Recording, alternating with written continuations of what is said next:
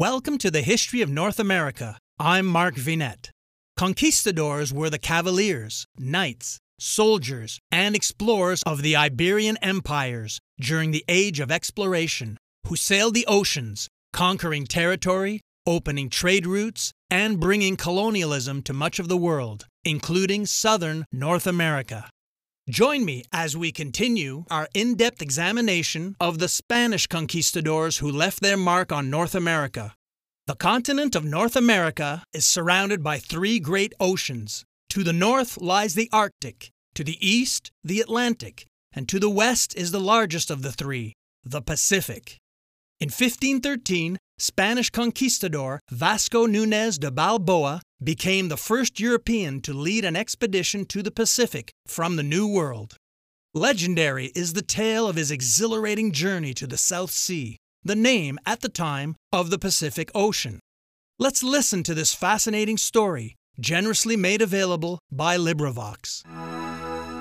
It was a splendid road to fortune which Columbus opened to the adventurers of Spain, and hundreds of them soon took that promising path. Among these was one Vasco Nunez de Balboa, a man poor in gold or land, but rich in courage and ambition, and weary enough of trying to live at home like a gentleman with the means of a peasant.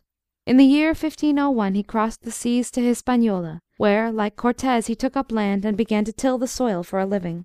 But he had not the skill or good luck of Cortez, and after years of labor he found himself poorer than when he had commenced. He began to see that nature had not meant him for a farmer, and that if he wanted a fortune he must seek it in other fields.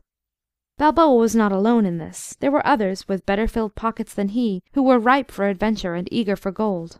A famous one of these was Alonso de Ojeda, one of the companions of Columbus, who in 1509 sailed for South America and founded a settlement named by him San Sebastian. He left orders with Enciso, a lawyer of the town of San Domingo, to fit out two more vessels and follow him with provisions for his new settlement. Enciso sailed in 1510, his vessels well laden with casks of bread and other foodstuffs. There was more in them, indeed, than Enciso dreamed of, for when far from land there crept out of one of these casks a haggard, woebegone, half starved stowaway, who looked as if he had not many ounces of life left in him. It was Vasco Nunez de Balboa, who had taken this way to join the expedition and escape from his creditors, since they would not have permitted him to go openly. The cask in which he snugly lay had been carried from his farm to the ship among others containing provisions. Enciso was furious when he saw this unwelcome addition to his crew. He threatened to throw him overboard, and on second thought vowed to leave him to starve on a desert island. The poor fellow fell on his knees and tearfully begged for mercy. Others joined him in entreaties, and Enciso at length softened and spared him his life. He was to pay bitterly for his kindness before many days. The expedition had its adventures on the seas, ending in a wreck, and when San Sebastian was reached, Ojeda was not to be found, and the settlement was a ruin. and Enciso was in a quandary what to do, but Balboa had been on that coast before, on his first voyage out from Spain, and knew of an Indian village on the Darien River, where they might find food and shelter. He advised Enciso to go thither, and a journey was made overland among hostile Indians and with little food. The adventurers were half starved when at length they reached their goal.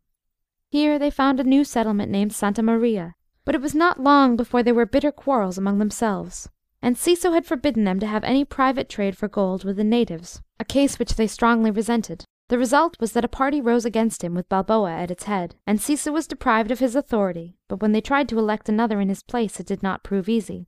Diego de Nicuesa, who had made a settlement near there, was sent for by some of the settlers, but when he came, Balboa's party would not receive him, and he, with seventeen companions, was placed in a crazy old bark and left to find their way back to Hispaniola as best they could. Balboa had by this time shown himself the ablest and boldest man in Darien, and his influence and power grew steadily until the settlers voted him their governor. Enciso was seized and imprisoned, and finally was sent to Spain. With him went one of Balboa's chief supporters, in order to gain for him from the king the royal right to his new office. Balboa lost no time in showing that he was worthy of the dignity given him. He made many incursions into the surrounding country, and succeeded in collecting much gold, the yellow metal being more plentiful there than in the West India Islands. In those expeditions he showed a wise spirit of conciliation, and won the friendship of several of the Indian chiefs. In one of their excursions a quarrel arose among the Spaniards about the division of the gold they had obtained. They were almost at sword's point when a young Indian chief, surprised to find them so hot about what seemed to him a useless substance, upset the gold out of the balance and turned to Balboa, saying, "Why do you quarrel about such stuff as this? If you value it so highly, I could take you to a country where it is so common that it is used for the meanest utensils." These significant words filled the Spaniards with hope and desire, and they eagerly asked where that rich land lay, and how it might be reached. "At the distance of six suns (six days' journey) from here," said the cacique lies another ocean as great as the one before you.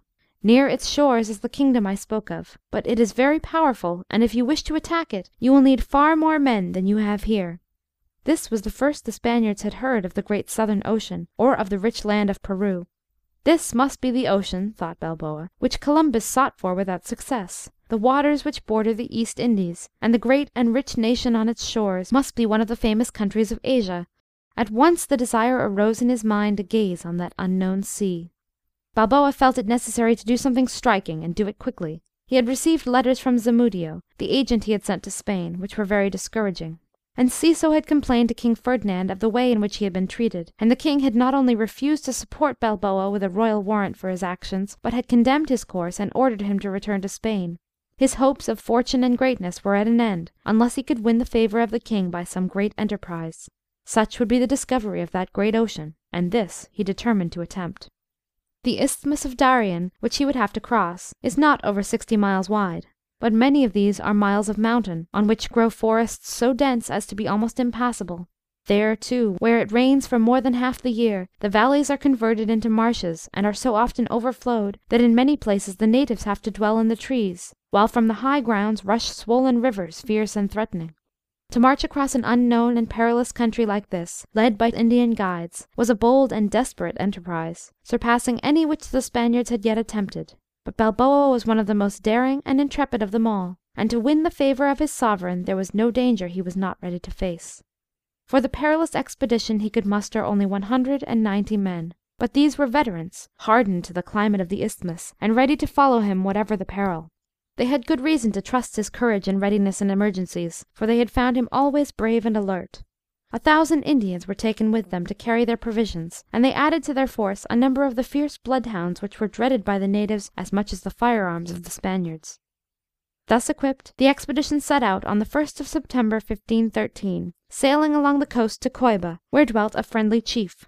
Here half the men were left to guard their vessels and canoes. With the remainder the terrible journey across the rock ribbed and forest covered isthmus was begun.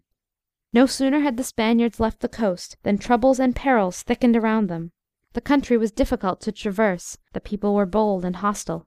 With their poisoned arrows they proved no feeble antagonists.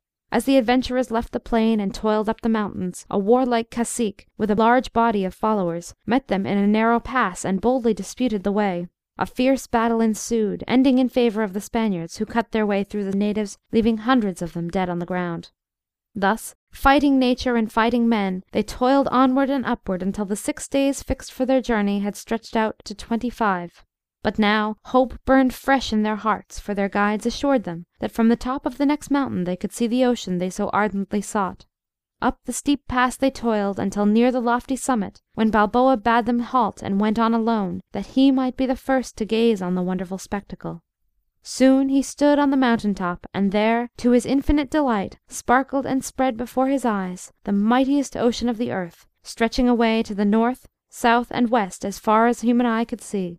Overwhelmed by the stupendous vision, he fell prostrate on the ground like a worshipper before the object of his adoration. Then, rising to his knees, he thanked God for the great boon vouchsafed to him.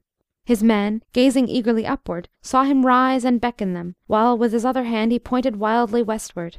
With springing steps they rushed to his side, and joined in his delight and his thanks to God as the marvellous spectacle met their eyes.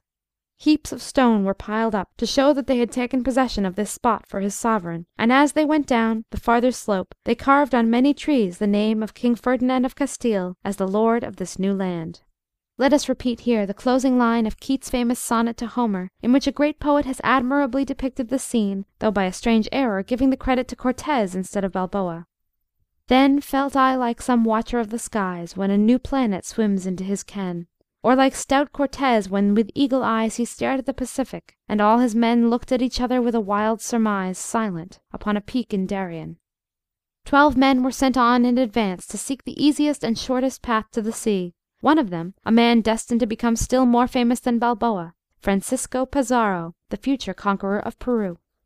Reaching the shore, they found on it two stranded canoes, into which stepped two of the men, Blas de Atienza and Alu San Martina, calling on their comrades to witness that they were the first to embark on that sea.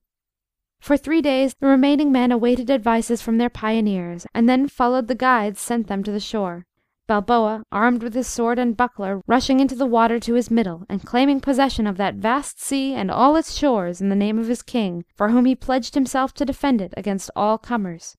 Such was the discovery of the Great South Sea, as Balboa named it, the Pacific Ocean, as Magellan soon after called it. The people of the coast told the Spaniards of a rich and mighty kingdom that lay to the south, and whose people had tame animals to carry their burdens. The form of these they drew on the sand, their long necks convincing Balboa that they were camels, and that the land indicated must be Asia. They really represented the llama of Peru, an animal resembling the camel in form. After remaining for some time on the coast, gathering all the information he could obtain, Balboa led his travel worn men back to Darien, resolved to return with a stronger force next year, and seek that distant land of gold. But this exploit was left for Pizarro, one of the ablest and bravest of the men who took part in this pioneering expedition. It was the 18th of January, 1514, when the adventurers reached their starting point at Santa Maria, when the people heard of his discovery with the utmost joy. Messengers were at once sent to Spain with an account of the remarkable exploit, which was received with an enthusiasm little less than had been the news of the discovery of the New World. If Columbus had discovered a new land, Balboa had matched it with the discovery of a new ocean, added to which was the story of a land of gold for whose conquest Balboa asked for a reinforcement of a thousand men. Unfortunate as Columbus had been, the new discovery was destined to still greater ill fortune. Before his messengers reached Spain, a new governor, Pedrarias de Avila, had been appointed and had set sail with fifteen vessels and fifteen hundred men. Balboa had nearly five hundred men under his command, but he at once submitted to the decision of his king and accepted Pedrarias as his superior. The fifteen hundred new men landed in that pestilential climate, in the unhealthy season, paid bitterly for their imprudence. A violent disease attacked them. Scarcity of provisions made it worse, and within a month more than six hundred of them had died, while others hastened away from that noxious spot. At length news came that the king fully appreciated the splendid discovery of Balboa. Letters of high praise were received, and he was appointed Adelantado, or Admiral of the South Sea, Pedrarias being ordered to support him in all his operations. The rivals now became reconciled, their union being made firmer by Pedrarias giving his daughter in marriage to Balboa. The adventurer now began active preparations for an exploration of the South Sea, materials for shipbuilding being conveyed with the greatest labor across the isthmus, and two brigantines constructed. There was no lack of volunteers for the expedition, and the vessels were launched and sailed to the Pearl Islands, the inclement weather alone preventing them from going on to the coast of Peru. Thus there seemed a great career opening before Balboa at the very moment when adverse fate was gathering darkly around him. Pedrarias had grown jealous of his daring exploits, and the fame that seemed his coming meed, and cherishing treacherous designs, by a crafty message, induced him to return to Acla, his new capital. On arriving there, Balboa was at once seized by order of the governor, thrown into prison, and put on trial on a charge of disloyalty to the king and an intention to revolt against his superior. The judge was forced to condemn him to death, and the fatal sentence was at once carried into effect, the great discoverer being beheaded on the public square of Acla. Thus in blood and treachery ended the career of one of the ablest of the bold adventurers of Spain. In 1519, Balboa was tried for treason against the Spanish crown and was beheaded. There were no records stating what happened to his remains after the execution. Next time, we revisit Mexico's ancient pre Hispanic cultures and civilizations on the eve of first contact with European explorers, as we set the scene for the impending Spanish invasion and conquest of Mesoamerica, led by conquistador Hernan Cortez. Check out the YouTube version of this episode, which has accompanying visuals, including maps, charts, timelines, photos, illustrations, and diagrams. I'm Mark Vinet, and I hope you're enjoying the ride.